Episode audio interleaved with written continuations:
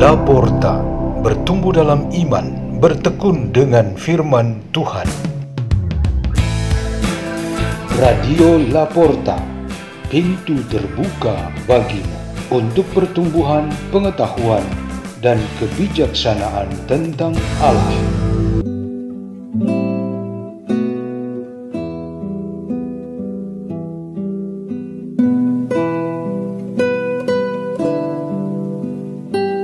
Bacaan dan Renungan Sabda Tuhan Hari Kamis Pekan ke-20 Masa Biasa 18 Agustus 2022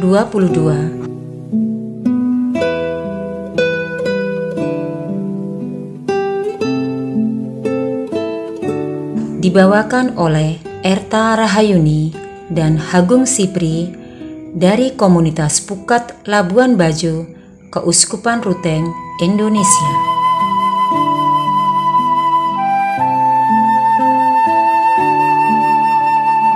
Bacaan dari Nubuat Yehezkiel Tuhan bersabda kepadaku, Katakanlah kepada kaum Israel, Aku akan menguduskan namaku yang besar, yang sudah dinajiskan di tengah para bangsa, dan yang kalian najiskan di tengah-tengah mereka. Dan para bangsa akan tahu bahwa akulah Tuhan. Demikianlah sabda Tuhan Allah manakala aku menunjukkan kekudusanku kepadamu di hadapan para bangsa. Aku akan menjemput kalian dari antara para bangsa dan mengumpulkan kalian dari semua negeri dan akan membawa kalian kembali ke tanahmu. Aku akan mencurahkan kepadamu air jernih yang akan mentahirkan kalian dari segala kenajisan dan dari segala berhala-berhalamu. Aku akan mentahirkan kalian. Kalian akan kuberi hati yang baru dan roh yang baru di dalam batinmu. Hati yang keras membatu akan kuambil dari batinmu, dan hati yang taat lembut akan kuberikan kepadamu. Rohku akan kuberikan diam di dalam batinmu, dan aku akan membuat kalian hidup menurut segala ketetapanku dan tetap berpegang pada peraturan-peraturanku dan melakukannya. Dan kalian akan mendiami negeri yang telah kuberikan kepada nenek moyangmu. Kalian akan menjadi umatku dan aku menjadi Allahmu. Demikianlah sabda Tuhan.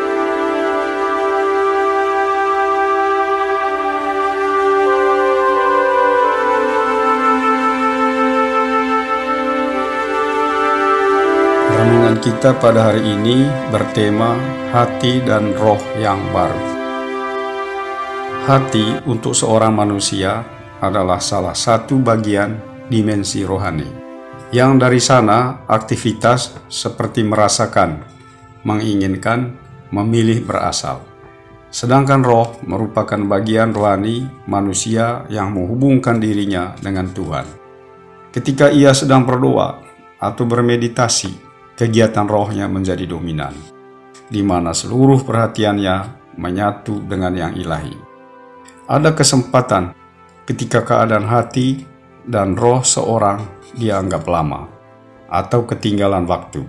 Artinya, kalau menurut standar kitab suci, sosok manusia lama yang terikat dengan dosa sudah tidak berguna, maka harus diganti dengan sosok atau profil yang baru Secara umum, kitab suci menguatkan keyakinan kita bahwa pribadi Yesus Kristus membuat wajah dunia menjadi baru, dan terutama setiap orang yang mengambil bagian di dalam dirinya dan seluruh karyanya dijadikan baru. Ada seorang remaja laki-laki karena terlalu nakal di rumah yang ikut berdampak pada progres belajar sekolahnya di SMP.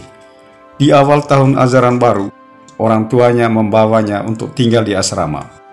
Para pastor dan bruder yang mengelola asrama itu di hari pertama berada di asrama, remaja ini langsung mengalami suatu situasi perseteruan di dalam dirinya. Keadaan asrama, peraturan-peraturan, kebersamaan dengan sesama anggota asrama, dan pengawasan para pembina. Semua itu sepertinya membuatnya tidak bisa menuruti kehendaknya sendiri, seperti yang ia biasa lakukan. Maki-maki, malas, membantah pembicaraan orang lain, mencuri, mengejek atau menghina, dan malas belajar. Pertentangan ini tidak membuatnya hilang semangat. Bagaimanapun, suasana di asrama menjadi tantangan yang baru dan bagus, terutama karena ia dijanjikan akan mendapatkan prestasi belajar yang bagus. Ia jalani saja hari demi hari dan ingin supaya janji itu dapat terwujud. Pada waktu liburan akhir tahun, ketika berada di rumah, keluarganya menangkap kenyataan bahwa remaja ini berubah total dalam tingkah lakunya. Ibunya bertanya, "Apa yang menyebabkan kamu berubah, Nak?" Ia menunjuk pada salib Yesus yang tergantung di dinding. Itulah jawabannya. Itu adalah satu contoh hati dan roh yang baru. Nabi Yeskiel menjelaskan bahwa Tuhan akan berbalik mengampuni umatnya yang sudah terlanjur berdosa. Mereka akan dibebaskan dari kehidupan lama dan diberikan hidup yang baru.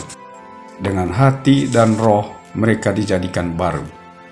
Ketika setiap kali kita menerima, menyanggupi, dan terlibat dalam undangan Tuhan untuk melakukan karyanya, kita dibuat kembali menjadi baru. Terimalah selalu ajakannya itu.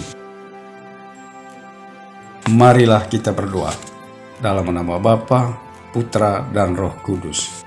Ya Tuhan Yesus, semoga kami selalu menyanggupi setiap kehendak dan undanganmu. Bapa kami yang ada di surga, dimuliakanlah namamu. Datanglah kerajaanmu, jadilah kehendakmu di atas bumi seperti di dalam surga. Berilah kami rezeki pada hari ini, dan ampunilah kesalahan kami, seperti kami pun mengampuni yang bersalah kepada kami. Dan janganlah masukkan kami ke dalam pencobaan, tetapi bebaskanlah kami dari yang jahat. Amin. Amin. Dalam nama Bapa dan Putra dan Roh Kudus. Amin. Radio Laporta, pintu terbuka bagimu.